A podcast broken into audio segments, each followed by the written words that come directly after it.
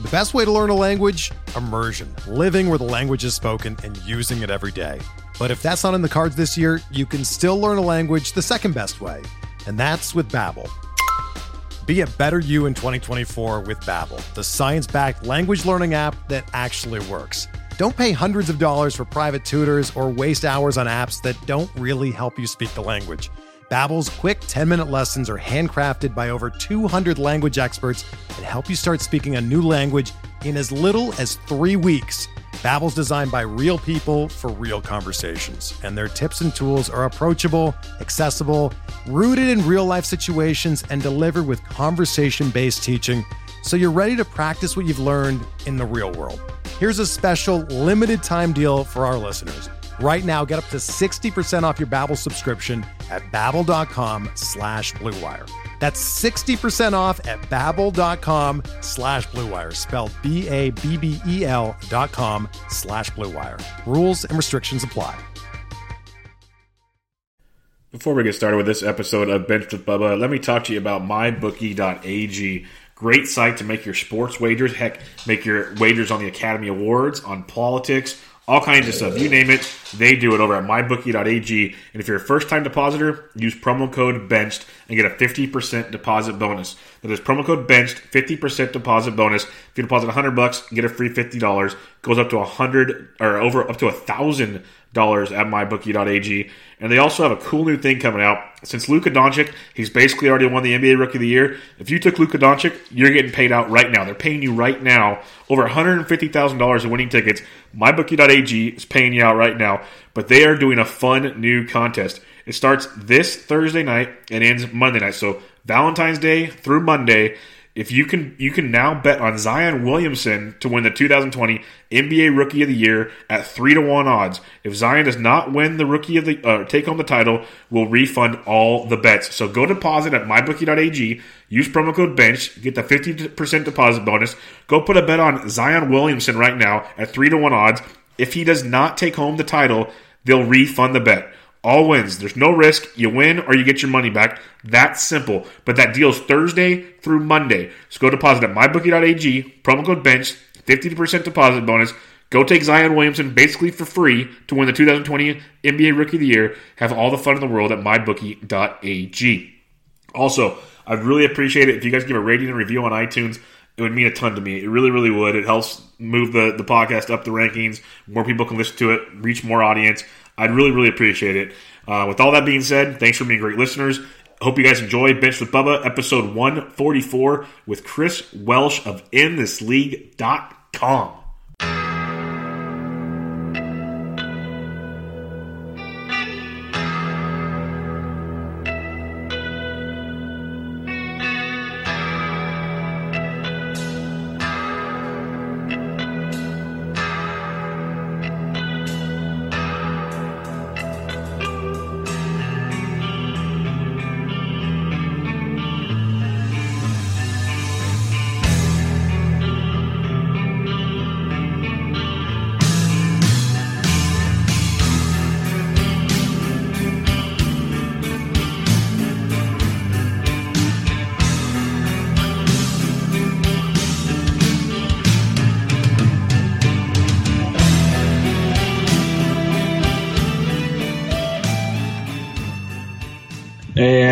back, everybody, to another episode of Benched with Bubba, episode 144. Going to do a little outfield preview, catch up on some recent news, and in order to do so, joined by a special friend of ours. He's been on the show before. He is part of InThisLeague.com.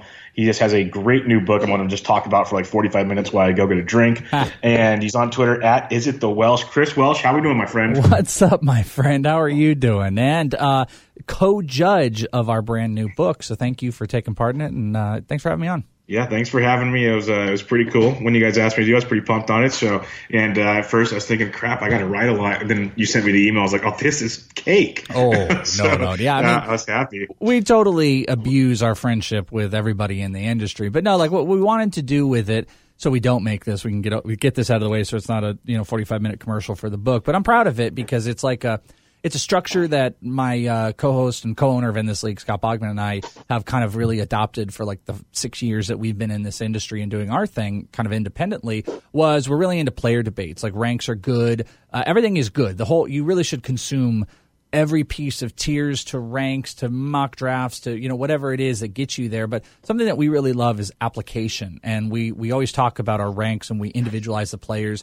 But then something when we get people on our show we'll start to be like well what about this guy versus this guy? And and the reaction is always everyone's like oh man let me think about that. So we really kind of ended up adopting this um, player debate player versus player format. So what we did was we came up with this idea last year to do a book um, and we have this bunch of jokes and inside stuff. Ninety, so we choose chose an arbitrary number, ninety nine, because uh, we have a shirt, ninety nine problems with my draft at one. We went with ninety nine, and we took this boxing style format. So we went player versus player. Bogman and I each would write a blurb about each individual player that's in the matchup. We lay out their stats, and then what we wanted was we weren't going to ask our friends in the industry to write stuff in the book or anything like that. We're not. We're not uh, that selfish. But what we wanted to do was we wanted them to judge it because people get really kind of interested in like, you know, what would what would Sporer say about you know this guy versus this guy? What about Eno and uh, what about Bubba? You know all that type of stuff. So what we did is we um, we have like twenty plus industry amazing industry people and three judges for every single debate, and it accumulates into um, a final score. So what's cool is you can go on and you can see what you uh, put on a, um, a debate, and then what maybe Eno did on one, and then Colette, if you are the three that are in there, and you can see what each person individually judged and how uh, the uh, result came out. So it's just a cool tool that's not quite a draft guide, but uh, it's a pretty awesome thing that we're proud of, and it's uh, it is amazingly out now. And thank you for uh, doing your stuff on it. Yeah, I'm glad to do it. I was honored to do it, and it's a really cool concept because um, I know it's just not like legend like not legendary is not the right word it's not like the only people that do it but i love the player debate format and so now I feel bad every time I use it on my podcast because I'm like I'm stealing it from the Welsh no, and Bogman. Yeah, but uh, it, it's such a great it's such a great tool, like you said, for you know looking into positions. Like when we do the outfield, I kind of made it. We're debating people uh, in the similar draft range. Love it. And that's kind of um, it's, it's a great way to play like when you're sitting in the draft room because everybody goes through it it's I'm at you know I'm at pick 12. It's round four, and these two guys or three guys are on the board. What do I do? And it, it totally makes sense. So I think it's a great a great tool, and it's not like your your normal draft guide that 45 people have, and they all have good ones. But yeah. this is a different way to, to break things down. And we've always kind of described it tool too as like this isn't a draft guide. So I think there's always there's something out there for everybody, and I totally understand it. Where there's a lot of um, outlets that are doing draft guides, and one thing that we're not doing is we're not competing against them. So whatever the draft guide is that you want to go out there, or multiple, what we are is we're just a, a, tool in your tool belt for drafting. Like I said, it's application, which is fun and you know, like I said, we all can sit there and we can talk about how much we like a specific player, but then when you really pit them up against a scenario, uh, maybe a similar player, or sometimes in the book, what we do is we'll take a range. You know, you might have a player that's two rounds below, and we're really testing your might to say, hey, you know, this guy over here in the second round, that's good, but what about this guy that might get you similar value down here two rounds? Which side would you take based on value? So that's kind of we went with it. I wish we could say player debates are ours. It's just something that we've adopted and I appreciate everybody that locks into it. And it's uh, like I said, it's the Kindle version is out on Amazon. It just released. They held it for a week for whatever reason. We have a paperback version, which is brand new to us, and it, the copies have just started going out to people, and it's pretty badass and it's pretty cool. I'm excited about it. And then we've also got the uh, PDF at inthisleague.com, which you know has like search function stuff. And um, yeah, I hope everybody gives it maybe a little check, and anyone who wants to check it out I would uh, deeply appreciate it. And uh, you're, uh, you know, hey, you're supporting your, your boy right here. Little KC Bubba action in there. Yeah, I love it. So everybody go check it out. These are good dudes. Uh, one of the first guys, groups of guys I got to know on the Twitter sphere in the fantasy baseball realm, and they welcomed me with open arms, and I think you guys should as well. So go check them out. They're awesome, awesome dudes. And one day I will actually go to First Pitch Arizona and meet them. But until you, then, I'll just pretend like I'm going to go. get out here. Why do your listeners sit here and allow you to not get out there? It is the best time. And you know me, you come out here, I will talk your head off about prospects. I'm like, I can't wait. The other show I do, Prospect One, my prospect show. I'm doing insane stuff right now. I'm doing two episodes a day, going through all the teams and it's just it's so in my brain whenever i can talk to like my friends in the industry and get to be around them like i just love like it, me and rob silver did it during uh, first pitch this year we just spent like hours just sitting there talking about stuff so your listeners need to remind you and force you to come out here this coming year if not just spring training get the hell out here man let's get out and let's yeah. uh, let's enjoy some baseball. I need to, and that's uh, I, I, love the prospect talks, and you're one of the best at it. And that's it was weird putting the outline together. I usually only have you on for prospects. Like you know what, I'm going to mix it up on him. I'm going to make him do some stuff he does on his other shows, and see where we go because he's, he's multi talented. Chris Welsh. Thank you, thank you very much. Yeah, I'm getting that a lot actually. Like I do get a lot of the prospect stuff, but you know the with the book out, we some people want to have us on, and like every, I have a couple people being like, "I want to have you on, but I'm, i might have somebody else doing some prospect stuff." So just letting you know, and I'm like, you, "Whatever, just bring me on. Let's talk." I love to talk to everybody, so I'm just happy to be exactly. here. Exactly, we're just friends talking sports. So right. uh, let's talk about some recent news here because it does have some fancy impacts here. We'll start with Francisco Lindor, calf injury going to be out one of the weirdest timetables I've ever seen. But it's um, they're saying maybe two to three weeks into the regular season because they can't really narrow down the calf injury. I think I saw somewhere seven to nine weeks. Not your typical uh, report, but going to miss the first couple weeks. He was the pretty much unanimous number one shortstop. How do you think this affects him in drafts? Because I, I was in the Barf draft this last weekend, and a guy took him eighth. I thought that was early. I haven't been able to listen to your mock draft episode, but where did he go for you guys? Yeah, that's exactly uh, you, you, nailed it. We just did a 15 man roto with Sporer. He came on, and it's a chaos of an episode. And that was a big focus of like this happened between our last week episode and then this roto one where Lindor went down. And um, Scott and I do a radio show, and we we spent a couple segments talking on this because my feeling on Lindor was, you know, because this was a consensus number four pick in my brain. Like this was the guy that was going number four. And this has essentially pushed him out of, I think, a 12 man um, first round. It puts him right on the wheel. My ranks, I've moved him to uh, 13 at this point, but he's amongst a couple guys that I think are questionable. And something like I. I kind of uh, drill in with Sporer is like, who'd you rather have, like Lindor or Bregman at this point with both multiple injuries? So uh, Lindor ended up going in the mock draft, I believe, 13, and we talked some about it in the episode, which yeah, still like even I know it's 13, but in a 15 man roto, I had a little bit reservations because it is your first round pick, and ultimately like the the the calf strain worries me on the stolen bases, and that holds yep. that holds the the like the top five six potential of his value, and if he misses any time, this re-injures at all. You might zap some of the stolen bases, but the positive is this is a solid average, big RBI run homer type of player. So if his if his speed is zapped, it's almost like old. It's like Manny Machado. It's actually like Manny Machado type numbers. But the problem is, is you take a guy like Manny Machado right now because he's safer, and that's kind of where I sit at him. So I've got him uh, at 13 from four, which is disappointing. So yeah, eight would have been a little too, and eh, it's a little too rich for my blood and barf. Yeah, looking at uh, ADPs right now, I just reposted my shortstop rankings with the changes with his injury. I have him like my fourth shortstop off the board, right behind Machado, Turner, and Bregman and looking at ADPs, it's around 14 or 15. So kind of where you guys were were going there. Let me um, let me ask you one on this real quick because this is the one mm-hmm. I've been kind of asking everybody about. I felt like Bregman has kind of a line. Like um, Bogman yep. was Bregman over Lindor. You're Bregman over Lindor. Sporer and I are Lindor just over Bregman, taking the risk at right now. But what I'm curious about, Altuve or Lindor for you? That's so good. That's like Altuve has been that that kryptonite to many this year. Um, I, am if I if you believe Altuve is healthy, which you have to believe, yeah. Um, I take Altuve over Lindor. We're talking about a guy. We're talking about a guy that was going second in a lot of leagues last year, third if not third, and we know we know how hurt he really was now that could factor into so many things that went wrong. So I'll take Altuve. I think you're getting a huge discount at the end of first rounds with Altuve. Yep, I, I completely agree. You said it very well. That that was kind of my approach too. Like Altuve, I think is dicey for some people. Super sexy, kind of se- like early second round pick. But you know, with this injury, like Altuve kind of clearly jumps ahead due to just what we like, kind of the known stuff that we get with him, and he's still a floor player, but you know, there's a range. I would open up to anybody if, if you know, if you're not comfortable with that like 13 overall pick, Lindor is in the Bregman.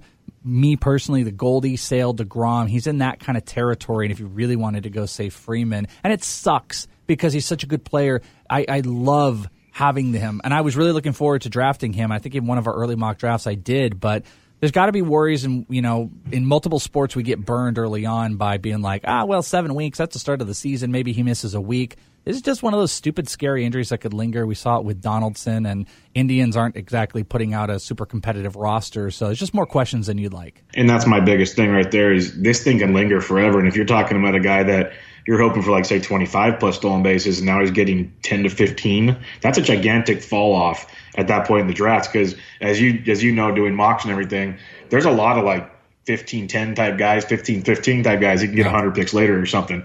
So it really takes a big hit to me. But at the same time, I don't want to drop him too much because, you know, it is Francisco Lindor. He is young. You got to hope he's going to bounce back. It's just kind of, do you want to risk that early? I'm not a risk guy. In my first few picks, I like to kind of have a little more stability. But some guys like that chance. It, I, but what, what I tell people is think Le'Veon Bell last year. Think how that went. Uh, yeah, well, we, uh, Bogman and I both got burned in a league. I, I like risks. Paul said one really interesting thing too, uh, just blowing up the spot of the episode, but. No, like, this is fine. I got some more questions on this. We can roll with this for 45 minutes. I don't yeah. care. Well, just agree. Like one thing I like that he said that we didn't, we haven't talked about here, and we kind of were almost about to gloss over was go to a 10 man league and uh, ironic enough, Lindor is a little bit easier to take at like an eight or a nine or a 10 because in True. a 10 man, the player pool is going to be so much better. What you're going to do in the third and fourth round, you know, you might be high third, even low second in, uh, in bigger leagues. So in a 10 man league, I'm more prone to take that risk with Lindor here. And then, you know, where I'm saying like I might have him, what was I just saying? Like over Altuve, like I, I think when you get in past after Machado, I think Lindor in a ten man could totally be applicable. So, like I said, maybe like ten or eleven, or you know, which would be a wheel in a ten man league. So, I think that's a spot. Yeah, I do like that. Um, so, like, I agree. League size is something that probably doesn't get talked about enough. That it definitely has an impact on like when you take guys. Know we'll keep using Sporer's name because we love him, but um, on his recent, you know, starting pitcher rankings episode he was talking about, you know, certain pitchers you take a chance on in a 12 team compared to 15, and it makes sense for position players, and it's just not talked about. Um, and I know you, for one, listening to your guys' shows a lot. Like I prefer rotos. You guys, some of you, you guys like your head to head, you like your points, like your other factors. Yeah. Do you look at Lindor differently in one of those type drafts? And so we're not specifically saying size of draft, maybe draft style, league style. Yeah, I mean, I think if you're uh, this kind of comes back to that risk thing. Like I'm I'm going to take less risks in roto, which kind of comes back to like what you said. So I'm probably even less likely to reach a bit on Lindor and you know Frank.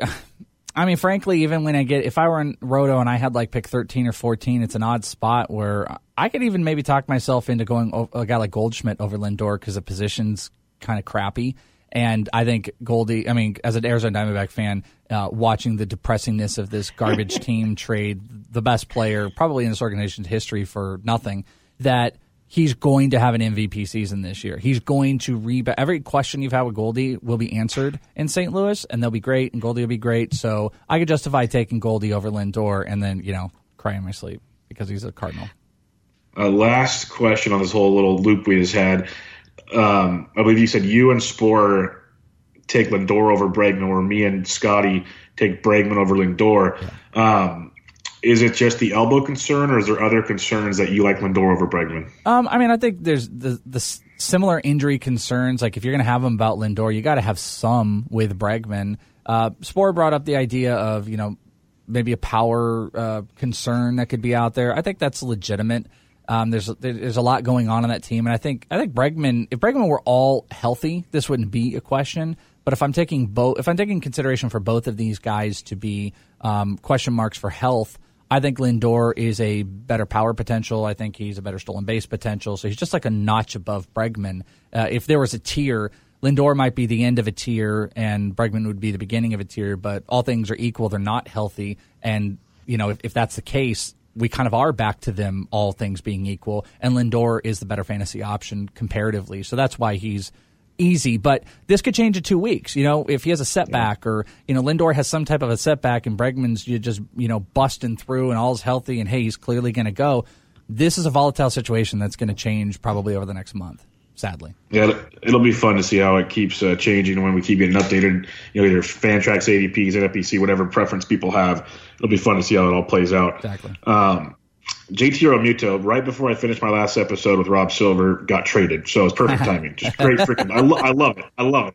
So it's perfect timing. Literally, I hit stop and boom, all over MLB Network. It's the dumbest thing on the planet. It is so frustrating. People don't understand. Podcasting in general can be so utterly frustrating, and it's just it's it's what happens. We sit there, we put our hands up, and we're like, "All right, whatever, I give up." And now 3,000 other baseball podcasts get to talk about it before I do. It's been so freaking awesome.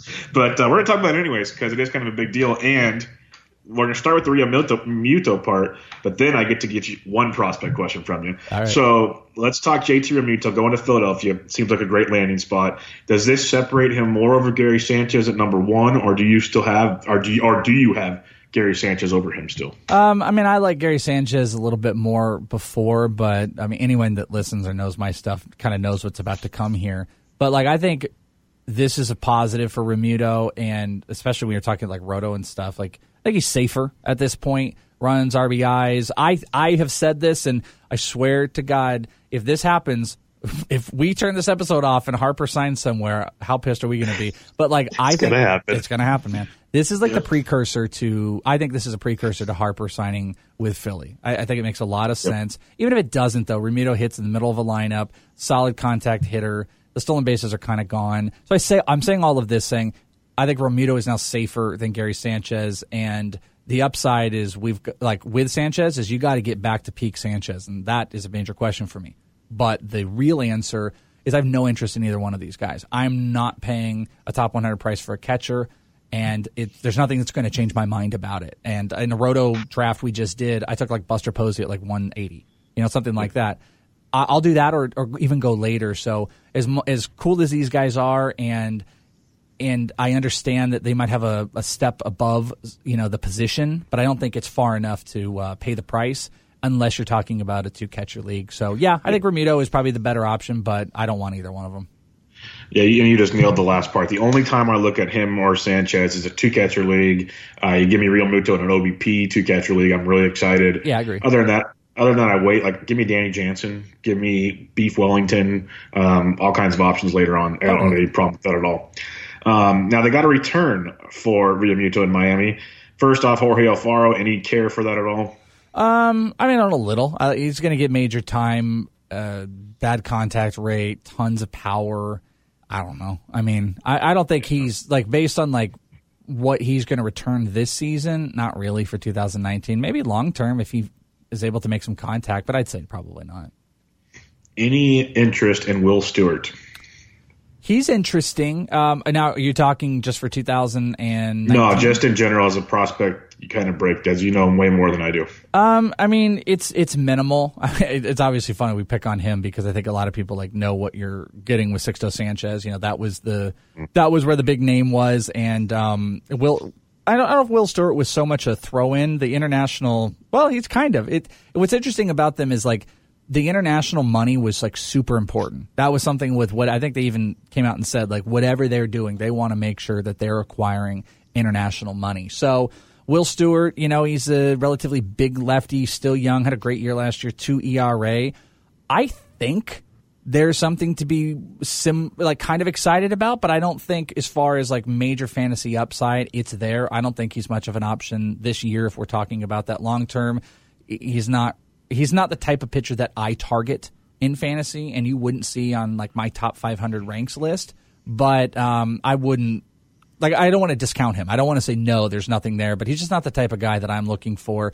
And I'm looking for high strikeout pitchers. If I'm going post 250 or 300, let's say in ranks, I'm probably moving more away from you know these 22, 21 year old pitchers with minimal upside, minimal stuff and low strikeouts. I'm moving away from those guys, and I'm looking for like more volatile, like 18 year olds with major strikeout, maybe control issues. So he just doesn't fall in line with the guy that I, I want. Okay, and then Sixto Sanchez, you know, once big time name, some fall off of late because he was kind of injured. Um, is this the return they should have got for Realmuto, or are we just kind of hoping for more is better? That's a good. Qu- I like how you phrase that because I'm not sure I'm hearing a lot of that. It's I think it's focused on like, hey, here's some of the other stuff that was out there, but is this the return they should have gotten based on like what they're doing? This seems very in line. Um, you know, they're taking like these power, you know, high power pitchers that I think they're hoping they can, you know, tone down, they can develop command. But these guys that are throwing 100 have just electric stuff that haven't been able to quite hone it in. And that's guys like, they have like Sandy Alcantara and they dra- they uh, traded for Jorge Guzman. Like they that that's been what they're wanting to do. Part of what I think it is is the ability to home grow your pitching because they're not they're not going to be able to bring free agents. Like Miami's a fun place. Like when you talk about young guys, like hey, everyone wants to play in Miami. No one wants to sign in Miami because they suck. The fans don't care about them. The fans don't want to watch them. It's an atrocious thing to deal with unless they go out and they try to, you know, like they used to do, just buy a team so they've got to figure a way to make it an ideal destination. And at this point, it's got to be done internationally and through the minors. And essentially, what you want to do at that point is you want to home grow your pitching, so you're not paying premium dollar, and then you can trade or spend your um, your money on hitters. It's a lot. I mean, look at like what guys. I mean, Moustakas hasn't signed, and like Daniel Murphy is out there, so they're home growing what they should get. But to your question, is it what, what they should have got? I think it's fine. I think the market dictated that. There were all these rumors of everything they wanted, but it all seems so ludicrous of what they were asking for. The rumor that I heard right at the trade went down was that the Braves had offered Austin Riley, but nothing else. And this team is clearly not like they don't take the fantasy approach like like we would, you know, where uh, quality over quantity. They've been kind of taking quantity because it's like they have so many holes to fill in their minor league system and their major league roster. It's just like let me get a really solid top end piece, but I need more. Riley's not going to do it. And that's what they did here. So I guess the answer is yes. But I mean, I personally would have liked them to develop maybe a little bit more hitting, but um, they're building through pitching, and I, I get it. Yeah, that's kind of what I think is the whole time I've been trying to tell people, okay, they're not getting the big names, but they're they're building quantity because the system is such, so depleted, and if they hit on one or two of all these pieces, things will be much much better. Yeah, like so. throw, yeah, that's that's a good point. Like you, you, throw enough at it. Like they've got some interesting uh, position players, um, not high caliber, like Monte Harrison. Um, I interviewed him in the fall league, and he's really interesting, crazy, freak, athletic guy. And he's made some adjustments that are positive. They signed Victor Victor Mesa. But I mean, throughout the rest of the system, uh, a couple guys that they drafted, this is like heavy, heavy pitching. So you know, like look at the Atlanta Braves. You know, build a ridiculous stable of pitchers, and maybe you can move one for more quality hitters. And you know, I think they're going to play that game for uh, a little while. Okay. Um, one might not have fantasy relevance, but I wanted to ask you, Kyle, Kyler Murray picks the NFL, picks the more stable, immediate money, basically, and maybe a better future. We'll see. But the A's still do own his rights. If you're looking dynasty, do we have a possible maybe Drew Henson situation, or you just say screw it, I don't want to hang on to him? I love that you asked that. I thought about putting out this poll, and I just I didn't do it. Um, I I still feel like I want to do it. Where I wanted to ask if you're in a deep dynasty, would you consider drafting his rights and holding on to him? And but in the poll, I probably have to give parameters because like I play in this league. Me and Scott do. We played for like 15 years, where it's like 10 minor leagues, 10 minor league spots, and it doesn't take a roster spot. You can just hold it there. I still wouldn't do that. I wouldn't do that. This has got to be where you're it's like a it's a big ass league. You got 20, 30, maybe unlimited minor league spots type of a system and it doesn't um, like what I'm doing in RDI, the RotoWire Dynasty Invitational, you only get like 35 spots to keep between minors and majors. And it's 20, it's 20 teams, which is solid, but that's still a place where you don't keep a guy like Kyler Murray. If you could hold him without penalty, I actually don't mind it. If I, I would be, I would consider taking him, you know, probably post 60 or something like that first year player and just to hold on to his rights because I think there's a hard road ahead. Um, Bogman covers college football and uh, college fantasy football and NFL draft stuff for us, and he is uh, he thinks very highly of Kyler Murray but I think there's a lot of bumps ahead, and uh, I would not be surprised if two or three years from now he's kicking back um, a potential baseball run. But it's the biggest speculative move that it. I mean, I'd also say like, why not take a, um, an international guy like. Uh, it's got like Kevin Alcantara with the Yankees, who's like 16 years old or 17. Like, why not take that guy? Because that guy's going to take five years to develop. So would Kyler Murray, because he's going to have to sit for three or four years, or he'll be in the NFL for three or four years, and then he'd take multiple years. I, I hopefully hopefully I answered that. If you're in a super deep, deep, deep that doesn't have a cost, I would do it just to speculate. I love to speculate, but dude's made up his mind. He's he's he's going to go play football, and uh, we're going to see that five eight or five nine height, and We're going to get all the Russell Wilson to smallest quarterback of all time type of things, and there'll be nothing but questions over this guy for the next two years. And uh, hey, best best to him. I hope he um, I hope he succeeds. Yeah, it'll be real interesting to see how it all plays out. Is everyone uh, pissed because you're in the Bay Area? Is everybody pissed up there right now, or is everyone just like ah whatever? I think everyone's more pissed off at the A's for making the pick. I told all hmm. the A's guys, I'm like, they they they really went on a limb here doing it, and then you know he did he did everything in his rights, but uh, he kind of left them hanging in the end also. So it is a very dicey situation. Yeah, he's a whole thing. I, I have a an A's preview uh, prospect podcast coming up in I don't know. I think it's next week, and uh, Melissa Lockard from the Athletic is on with me, and we this was before Kyler like this is in the midst of Kyler essentially saying he's going to football, but he hadn't said he was going to the combine or did his tweet that he did the other day.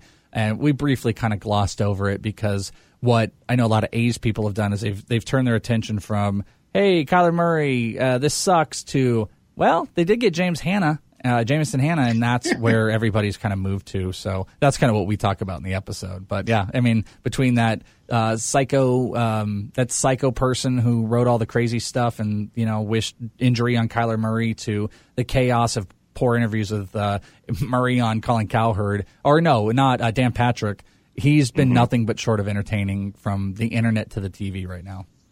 Yes, he's having uh, he's helping us all laugh. um, last little piece of news here is probably not huge, but as a guy that watched him in the desert last year, is there anything to Brad Boxberger going to Kansas City fantasy wise?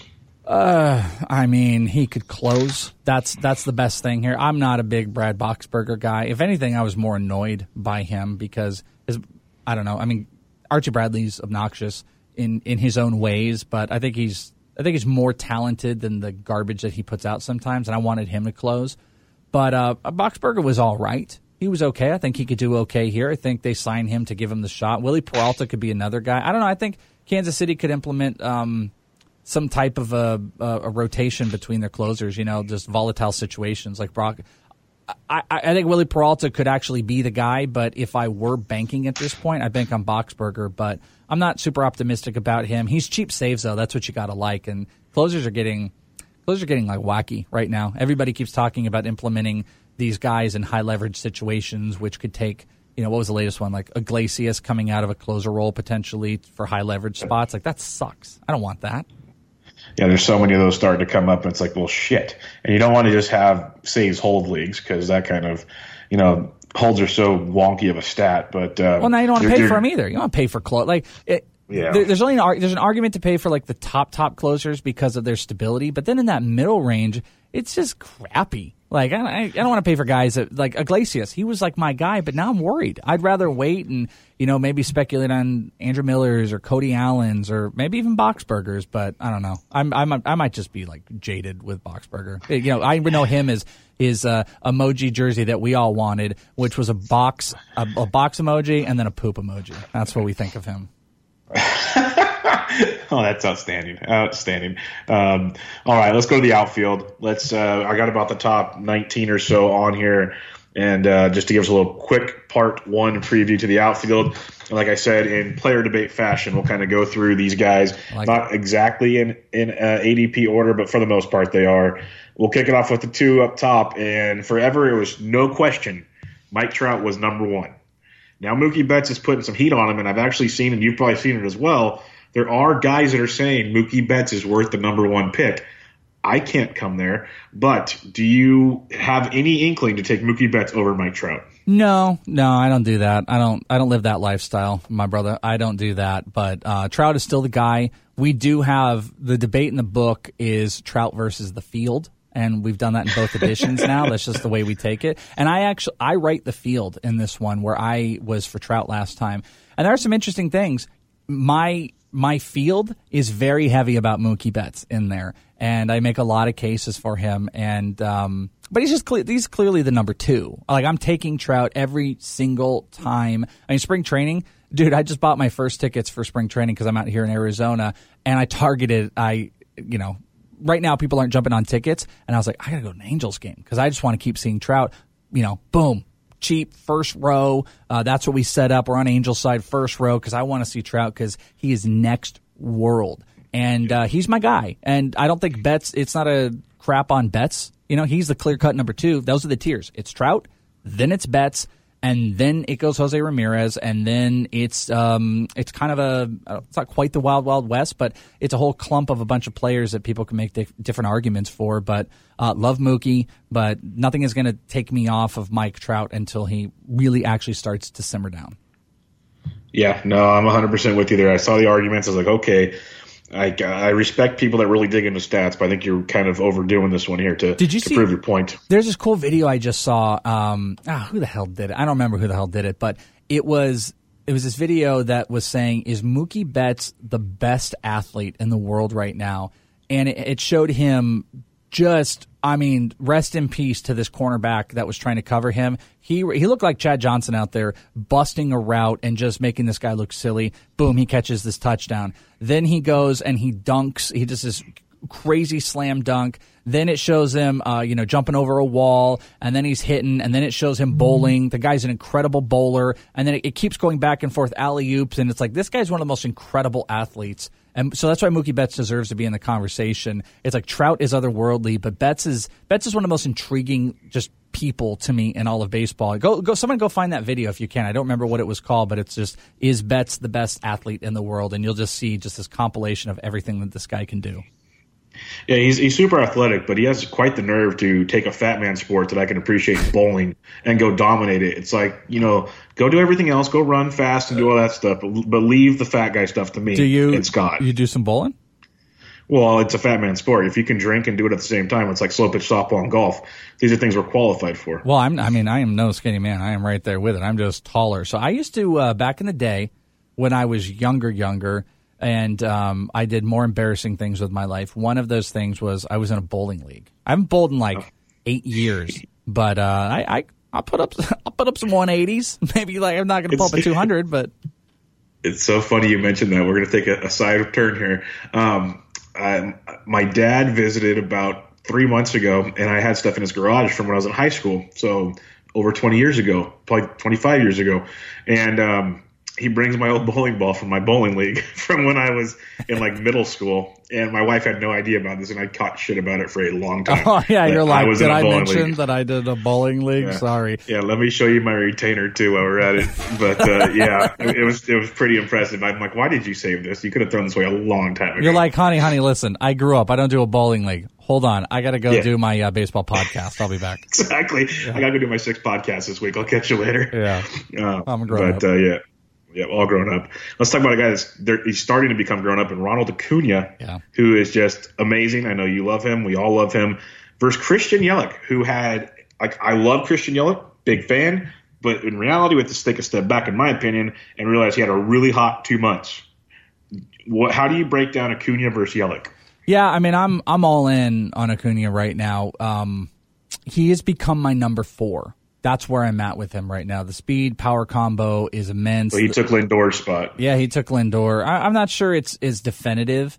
Like it- it's not like in my mind, like Lindor was definitive number four. Like Acuna just he moved up the spot there. I think Yelich presents so much floor, and I think a lot of things went his way. Uh, the power definitely went you know way up than I think anyone expected. The stolen base. I, I had Bogman and I had made a big case in um, especially when we were talking about the book like last year was that like his stolen bases should go up in Milwaukee. Like him and Cain, this was going to be a real positive. And if he could hit 20 homers and 25 stolen bases, we're in a great spot. The guy just did everything and more. And it does feel like there's some regression to come. I know that's It's- it's tough sometimes because you look at just like an all world player like that and you're just like, well, what does that mean? What is regression really going to mean? Is it going to make him fall out of the first round? Is that what you're telling me? Nah, he's going to still be really good. I just don't know if he's going to be, you know, 30 plus homers again. I don't know where that's going to pan out 100%. But what I can tell you is that I know Ronald Acuna, as young as he is and volatile as he is, I feel very, very confident in here telling you that I'm going to get 25 20 from him. And I think the upside surpasses Yelich by by uh, a decent margin as far as homers and stolen bases go. The runs and RBIs a little bit. Um, there's a little bit more to be seen because there's you know there's talk that he might hit five in the lineup, and we've even speculated that maybe that's going to take a little bit away from the stolen bases, but it, what it should do is give a higher uh, run and RBI uh, potential for him. And I know someone would be looking and say, okay, well, if you're going 25 20, maybe 100 100 and a 280 average, it's still not where Yelich was. But Yel- uh, Yelich is going to come back down. I mean, he just he destroyed destroyed his uh, high in homers, destroyed the runs, destroyed. I mean, everything was an absolute career high this year. So let's take a step back. Where does Steamer have him? Steamer goes uh, 297 with 27 homers, 15 RBIs. That's a massive drop. I mean, I know Steamer's always like um, they're conservative in their numbers, but those are massive drops from 36 homers down to 27. That's more than like a 10% uh, downtick. Same with stolen bases.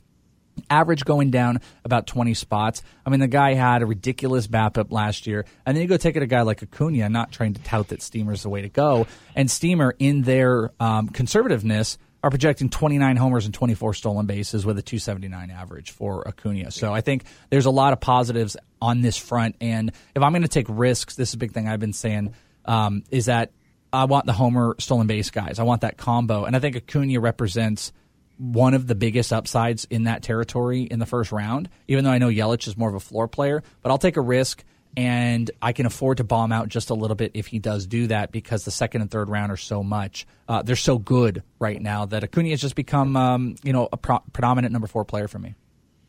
You know, I, I like that a lot. Acuna, I think, you know, by season's end, I think he might be up in that Trout and Betts conversation. It wouldn't shock me, but he's so volatile. Maybe he doesn't get there at the same time, like you're saying. So uh, I, I, agree with that. And Yelich, as much as I like the guy, it's just hard to see that that duplication taking place. Um, JD Martinez going just slightly fractional numbers behind Yelich. Do you like JD over Christian?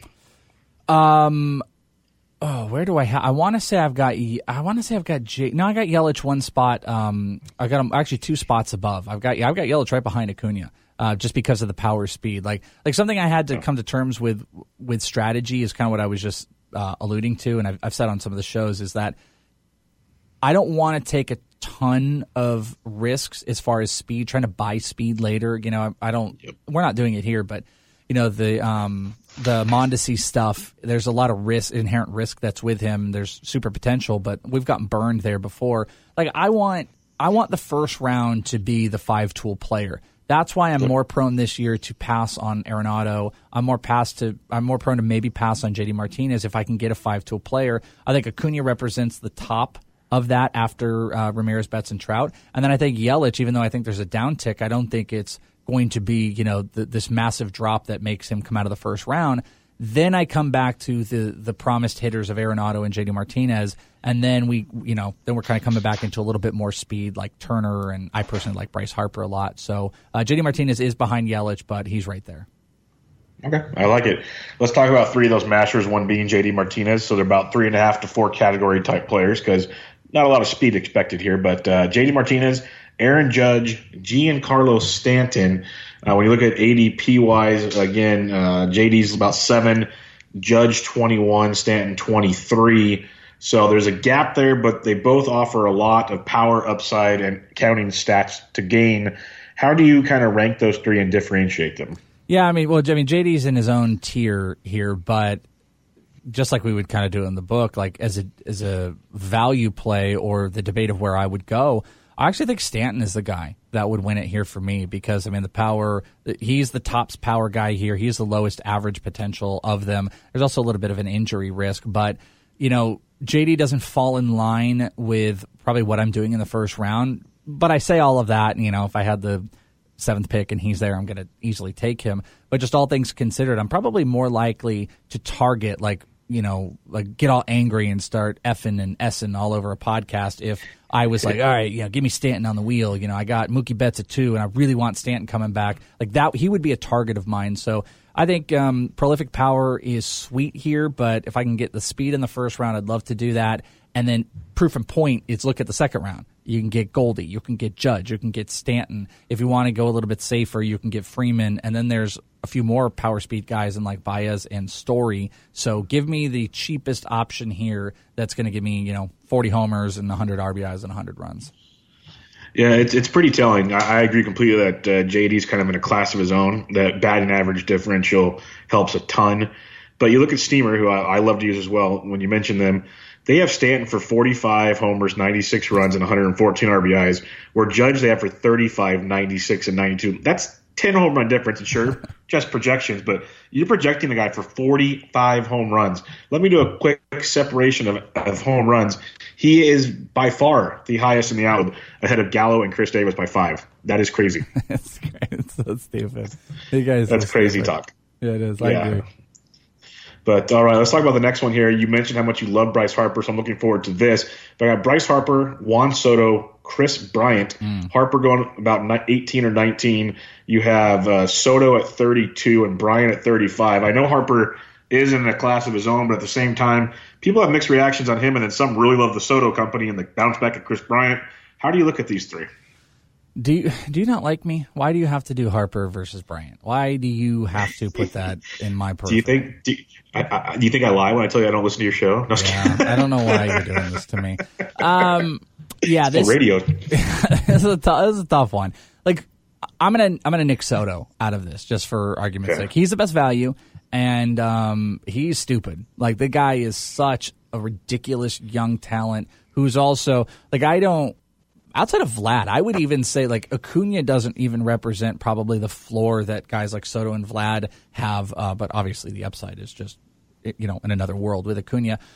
I love the guy, but I want to nix him here because this is firmly Harper and Bryant above. And I know a lot of people are like anti Bryant this year, and it's just a tough thing for me to wrap my head around because like haven't we haven't we seen this story a million times? And I suppose somebody could like turn the story and be like, well, yeah, we've seen a guy be good for a couple years and pair out, but it like he had like one bad year, he had one bad season after multiple you know hundred runs, thirty nine homers in 2016, like he can be a bit volatile, but not what we had last year. Last year's an absolute anomaly to me. Steamer's got what is it? Uh, 29 homers, 88 RBIs with a 275 average. Conservative-ish. I think that's um, that's a very good middle line, and I think he surpasses that this year. So I'm very, very pro Bryant, and I'm also very pro Bryce Harper. And uh, this is something this is something me and Sporer share. We are like the team Bryce Harper uh, fan club, where you know I know a lot of people just aren't a fan. There's that whole stupid like, is he elite? Is he not? One thing I've always loved about him is when he does like have a pair down of a year, he finds it in other places, and he's got this weird like. I hit 300, then I hit 240, then I hit 300, then I hit 240 over the last four years.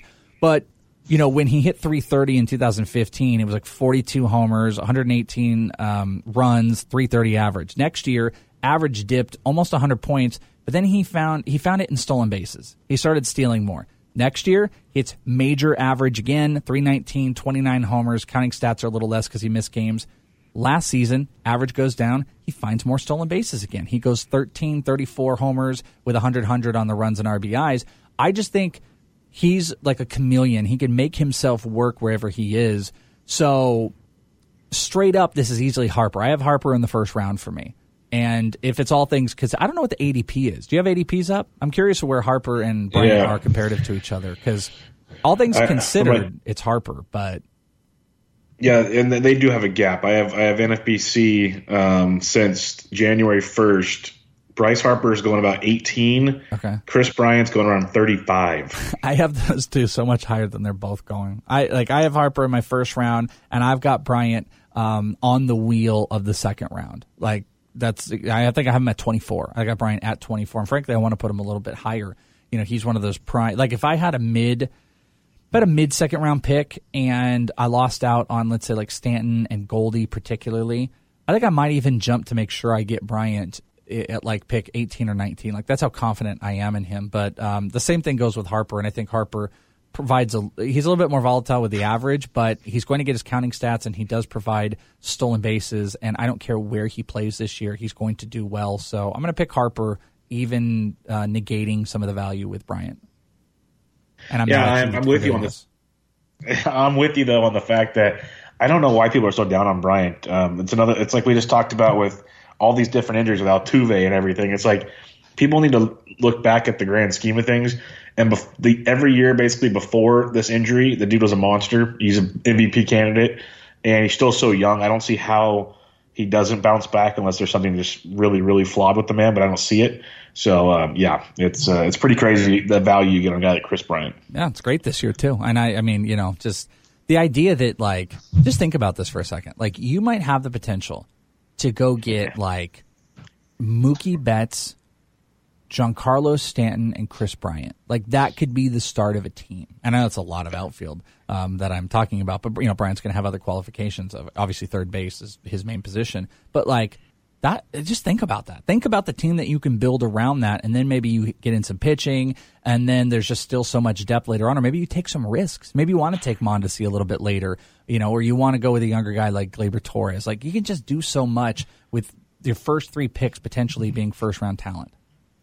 Yeah there is a ton of depth a ton of oddities with people and their different opinions.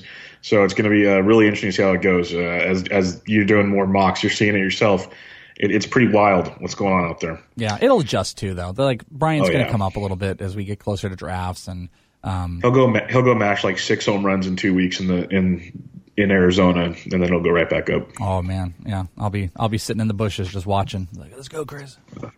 because he won't let you close by. um, all right, Charlie Blackmon versus Andrew Benintendi. Blackmon's going 26, Benintendi 30th you know, when you look at these two guys, if you don't look at their age, just kind of the way they play and the overall skill sets, to me, they seem similar. Just one's getting older, one's kind of getting into his prime. How do you look at these two? Oh yeah, this is a good one. What what are the ADPs on them currently? Because I like both, but isn't Benintendi going about? Am I wrong here? Is Benintendi going about a half a round or round higher, or is he going below? Since, since January first on NFBC, Blackmon twenty six, Benintendi thirty. Mm, yeah, see, I mean that that's a tough one right there. In in the Rotomock, I took Mookie and I took uh, Benintendi. So I took Benintendi like well, whatever pick that would be, you know, in the second round. That's like ninety something or, or not ninety. I mean uh, like twenty nine or twenty eight or something like that. Because um, I kind of wanted to say Blackmon, but all things considered, if we're talking about this in a debate format, I'm probably I guess all things considered, um, more aggressive on Benintendi. And if I'm getting value on Benintendi, I think it is easily him. You want to take the young upside guy, especially in Boston. And uh, you know, Blackmon it can get a little bit ugly outside of Colorado, but um, mm, this is a really, really tough one because Blackmon's another one of those guys that were paying for this bad year last year, where he was like this consensus top five pick. Uh, I'm going to go with Benintendi on this one. Is there anything in the fact that Benintendi is going to be leading off this year that changes your mind on him? Um, I mean, no, I don't think so. I know where you're going with this. Like, if you have a massive worry of like an RBI drop or something like that, I, I think home run totals, especially as like an AL guy leading off, he's going to still have plenty of RBI opportunities. He he mashes Benny biceps. I love the hundred runs. I like the potential for a higher average. And um, I'd even be curious if we're going to see an uptick in stolen bases if uh, you know he's put in that situation, especially if he's putting. I mean, if, if I don't think it's out of question, you know, that he sets career highs in runs, uh, stolen bases, and potentially average this year. There's just a little bit of question on like where the power develops and uh, RBIs. I think this one is like crazy close, crazy close. Yeah, it's, it's two similar guys, and I, I, do like him leading off. I think there's a lot to like there, so I'm not too worried about that. Um, this one's interesting. Whit Merrifield versus Starling Marte. This seems really simple. Maybe it is, but two guys with big stolen base potential. They get on base, they do things. One a little more power than the other. But how do you look at Whit and Starling Marte? Uh, I'm definitely. I think I'm Team Whit here, and this is damn close. I think you're getting. You might be getting a tiny bit of a discount on Whit. Uh, Pizza Pia, we, one of the 1,200,000 shows that we do, the Fantasy Black Book uh, he's he's made a pretty concerted effort to let everybody know that Whit Merrifield is like Trea Turner light, and I think there's something to that. but I like the the second base eligibility kind of puts me over. I think he's a lock for double digit homers, even though they're low. The stolen bases are just continuously rising. It's great average. So, you know, this is one of those few guys like in the top 50 where I'm very confident with the stolen bases. And what the hell is this? What is this team going to do this year? Like, are they just going to bunt and steal every single time? Billy Hamilton, Mondesi, uh, Merrifield, it just keeps going. These guys are just going to single and steal themselves to probably a bunch of wins, and we're all going to just like shake our heads like, what the hell's going on here? But uh, I'm going to go Whit over that power that Marte provides yeah, they're going to steal over 200 bases as a team. It's going to be ridiculous, and um, it'll be fun to watch. Sadly. Oh, but uh, uh, here's a question: What will be higher the team stolen bases by the Royals or Billy Hamilton's batting average?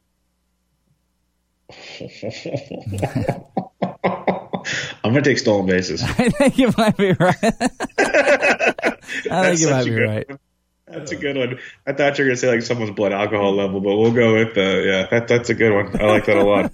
um, wow, that's that's that's why you get, that's why you get paid the big bucks. Yeah, right. um, so yeah, I'm a big fan of Whit too. Um, I, I, heard some of Piece of Pia stuff lately, but uh, I'm big team Whit. I've taken some hits from it. Justin Mason told me I'm an idiot for where I have him ranked, but you know we love Mason. Where do you so got? Okay. Where you got Merrifield? I have him no, my number one second baseman. Over Altuve? Yeah, I'm taking a lot of shit for that. And I get it. I get it. But I, I love Whit Merrifield. I really do. Casey Bubba gives no shits. I like it. Yep, hey, yep. you know what? Go bold or go home. I mean, that's a that's a bit rich for me. It's but, a bit much, yes. But I mean, like, do you recognize? Okay, let me ask you this then, real quick on that, since we're there. Do you rec- you recognize like his value? And I don't know where you have him ranked. I'm assuming if you have him there, you have him at like 13 or something like that. If you have him in that spot, you recognize that you can get him like probably uh-huh. two rounds later. later. Yes, I'm a big fan of the idea of getting them at the end or beginning of the second and third round turn there. Okay, and I think that's tremendous value because what I'm looking at is I can get a very similar production, if not better than Jose Altuve at that pick right there. That's what I'm looking at. I mean, it's, it's hard to argue. That's hard. That's hard. The only thing that you know goes against them is like the Royals in general, and that question we always ask, like, you know, who the hell is going to bat who in and you know how are they going i mean that's that's what this team is doing because they don't have a bunch of uh, killer players they're going to have to manufacture runs and uh, whit merrifield is at the top of that so all right yeah you're bold, you're bold as hell man you mean Ryan O'Hearn's not going to drive in 140 runs? That dude can mash, man. He was one of the first homers I saw in the Arizona Fall League like three years ago. Dude crushed one in surprise. He's got some power, but you know, no average. There you go. Uh, just a couple more to go here. This one's intriguing to me because it seemed like it was a debate last year after their monster rookie campaigns. They kind of went different directions, but both really good last year. Got Rhys Hoskins versus Cody Bellinger. They're the 15th and 16th outfielders off the board right now. Um, Hoskins will regain first base eligibility eventually. Cody Bellinger has both. They're going right next to each other. How do you look at these two? This one hurts my soul a little bit because I do I do love Cody Bellinger so, and he's going to be given he's going to be put in a lot of different situations this year. But and I think it's hard to I think it's hard to go against Rhys Hoskins right now. Um, I'm going to lean him. I don't feel con- as you can hear my voice. I don't feel super confident, but I would also say that like maybe this is I mean, this isn't good analysis, but like I view them very similar. I view them as like incredibly similar players. So if I've got Hoskins a couple notches above, and I know the range that I want him, let's say you know I've got them both in like the mid. Well, I got one in the mid 30s and uh, or late 30s, and one right at the edge of 40. That's Bellinger. If I'm in like third round and Hoskins, go, Hoskins goes, I just move straight to Bellinger, and that's just where I go with it because they're both going to qualify at outfield. So there's no differential between position eligibility. They're both big boppers. Um, Hoskins again in such a hitter friendly park in a place that I think they could bring in Bryce Harper. They're bringing in a very good contact hitter in JT Realmuto for RBI opportunities in front. I think counting stat wise, there might be a little bit more on Hoskins, but there might be some stolen base potential with Bellinger. But I uh, I just slightly lean Hoskins and just gladly move to Bellinger if he's taken. Yeah, I, I really like Hoskins too like bounce back's not the right word because he still had 34 home runs last year. Yeah. But it just seemed like it was a quiet 30. It seemed like a quiet 34. It wasn't as you know boisterous as his his 18 and 50 games we saw. But I just think moving back to first base, getting comfortable where he's used to being, I think it's going to be big for him next year. And if any, I think he's one of the handful of guys I could see getting 40 plus home runs. And I, I like that a lot with Hoskins at that point in the draft. And I'm not saying Belly can't do it, but there's still a lot of swing and miss there that scares the crap out of me. Yeah. I mean, there, there's kind of inherent risk with both of them, but you know, first base is like first base is just such a problem. I, I know there's some people out there going to be like, "Oh, that's not a problem. You can get Justin Smoak later." It's like, yeah, I don't want to do that. Like, I want. I've I've seen that option mentioned too many times in the last like 72 hours. Like, I'll take Justin Smoak, but I'll take him as like a utility or corner infielder. Like, I I really am starting to lean to like wanting one of these guys earlier on as possible. I waited a little bit in our in our latest um our latest mock draft uh, on the End This League Fantasy Baseball podcast, and I ended up getting like Matt Olson, but I got him right around hundred in uh, in a roto format, and I was okay with that. But that was I was starting to get to like the bottom of the line there, and you'd have to go him or someone like you know E five or something. So I'd rather I'd rather be in this territory of Bellinger and Hoskins if I can. No, I dig it. It gets a little murky there at first base, which is so freaking weird. Yeah. Um, the last one we're going to talk about here is the 17th, 18th, and 19th outfielders off the board at the moment. They have a lot of similarities, some differences as well. And that's what you're here for. Lorenzo Cain, George Springer, Tommy Pham. What do you got? Ugh, this is the list. Um, I'm I'm kind of I'm I'm gonna go a little bit off of Cain in this instance, and um, I've, I've talked myself out of him a little bit, even though I've got him ranked pretty decent. But a comp that I've I've seen out there and I've talked about as well is like I feel like you can get similar production that Cain gives you with a Victor Robles a couple rounds later. Though Cain is Big more time. he's more floor, like you can kind of count on the average. He's just really low homers. Um, Tommy Pham is Tommy does Tommy Pham have the lowest ADP of these guys? Because I'm by the way, I'm going to say Tommy Pham, even though I'm a I desperately love George Springer, but the team does not run him. I will take George Springer, and then after, I would actually love to pair him with a guy like Tommy Pham. But if you're talking value, you're talking about just overall fantasy production. I think Pham is going later than these two, and even if he's not, he's probably the best combo player here. Yeah, Cain's going about 62, Springer 64, Pham 65. So Oh, okay, yeah, they are All real close. Yeah, all real close. Yeah, I'd, I'd say it's Pham, but he's the least sexy. Well, I mean, him and Cain are both unsexy. Spring, Springer's kind of a value if he's in this if he's in the 60s. Actually, N- now that I'm thinking about that, like I would be very tempted if I was in the 60s and he was there. I'm actually probably taking Springer because I have him personally higher, but roster construction is probably like really important to this too because if you know if you if you haven't got a bunch of stolen bases then this could be a problem you know but if, if you went early and you got you know Trea Turner and then let's say you also got Whit Merrifield you know those are two extremely high stolen base guys George Springer at 60 might be perfect for here because you'd love to have 30 plus homers with uh, you know some more bop and power so it could go a little bit both ways but I mean I'll say Pham Yeah, that's what that's what's interesting here because it goes back to your thing earlier. You can start out Betts, Stanton, Bryant, and then one of these guys, and it's just like it just keeps getting deeper and deeper. That's obviously if you're negating pitching, which is always an option. But Yeah. um, Pham's kind of the the interesting one. I think he kind of does a little bit of everything. So if you are looking for steals, I like that angle. But um, Springer just keeps getting kind of I don't think underappreciated is the right word, but it's what it feels like. He's kind of had a down year last year. He was pretty, you know, he was injured off and on. But over, overall, he's been really, really good in his first three like full seasons with the Astros. So you know, 25 plus homers. The steals aren't really there, but you mentioned it. He's going to score a ton on a really good offense. I, I think there's a lot to like there, and you are getting a serious value there, as you said. yeah I like him it's sad it's sad George get better well, that gets us through the first part of my outfield preview. Um, why don't you go ahead and plug everything you have going on? well, we don't have another 45 minutes, my friend. But um, listen, just uh, inthisleague.com, the In This League Fantasy uh, podcast. We do tons of sports. Prospect One, I got a ton of crap going on over there. Team preview episodes. I rank top 500 stuff. Um, I've, I've been interviewing prospects. I actually have Alex Kirilloff from the Twins coming on an episode later this week. That's going to be pretty cool. So I've interviewed a bunch of those guys. And uh, we also have a we have a Patreon. You know, we've been we've been one of the forefronter guys. We've been going on for about three years on our Patreon. Tons and tons of stuff. If you like to laugh, we got comedy shows that we do for only Patreon. We've got ranked. We've just got a whole bunch of crap, and you're just you know you're supporting independent podcasters and uh, big big time. 99 fantasy baseball player debates. Amazon, you got the ebook and the paperback. Paperback, very cool, only a couple bucks more, and PDF over at inthisleague.com. And would love, love some support on the book and people pick it up and uh, let us know uh, what they think and uh, what our guy Casey Bubba did on the uh, judging. Yeah, everybody go check it out. It is good stuff and good people support the cause.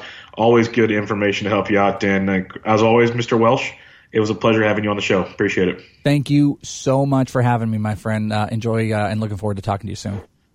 Yep. Everybody, this is Bench with Bubba, episode 144 with Chris Welsh of InThisLeague.com. Catch you guys later.